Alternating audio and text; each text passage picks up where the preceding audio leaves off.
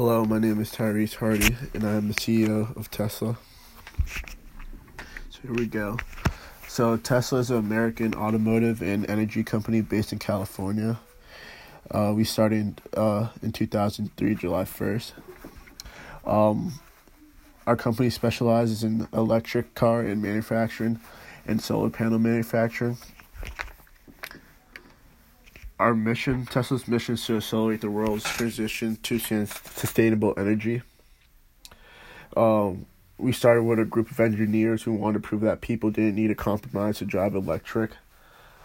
Uh, electric vehicles can be better, and it's 2020. You can do anything.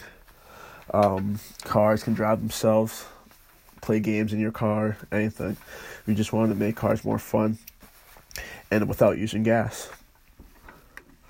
Uh, some of our risk factors include uh, Tesla's harnessing of uh, artificial intelligence, intelligence, and uh, machine learning to build one of the most innovative neural networks in the world.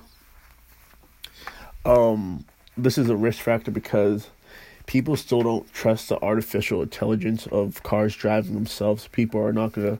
People, I don't know how people are going to react when they see a car driving itself, or like, yeah, well, yeah, cars driving itself if people see a car driving itself, they can do whatever, take it, say they got hit by a car, anything. But yeah. Some bad news from our well soon to be some competition that I realized too. On um February 15, uh, Amazon led a 700 million 700 million investment into Rivian. Uh the US major maker of electric pickup trucks, so us Tesla, we were focusing on Cybertrucks too, but um, seems to be a new company coming in that's just gonna focus on electric cups too, ele- electric trucks. So that's something to keep and keep aware of, and it's also by Amazon. So can we see the little backstabbing over there?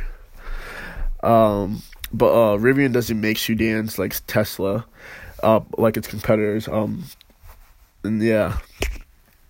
Um, my next slide is some good news was Tesla said Wednesday that it turned a profit in the fourth quarter of 2019, and it was ahead of schedule of its latest model. And um, because this was a pivotal year for us, just just going on the coronavirus, stocks being down, stocks our stocks still being up and down. Stocks right now, stocks have crashed, but they early in the year they were up and we still believe that there's still time for our stocks to go up too. Um, here I have on my slides I have a couple summaries of like the revenue and revenue loss, but um, throughout the years our re- our revenue have gone up significantly. Um, haven't been much loss. like I have a portfolio.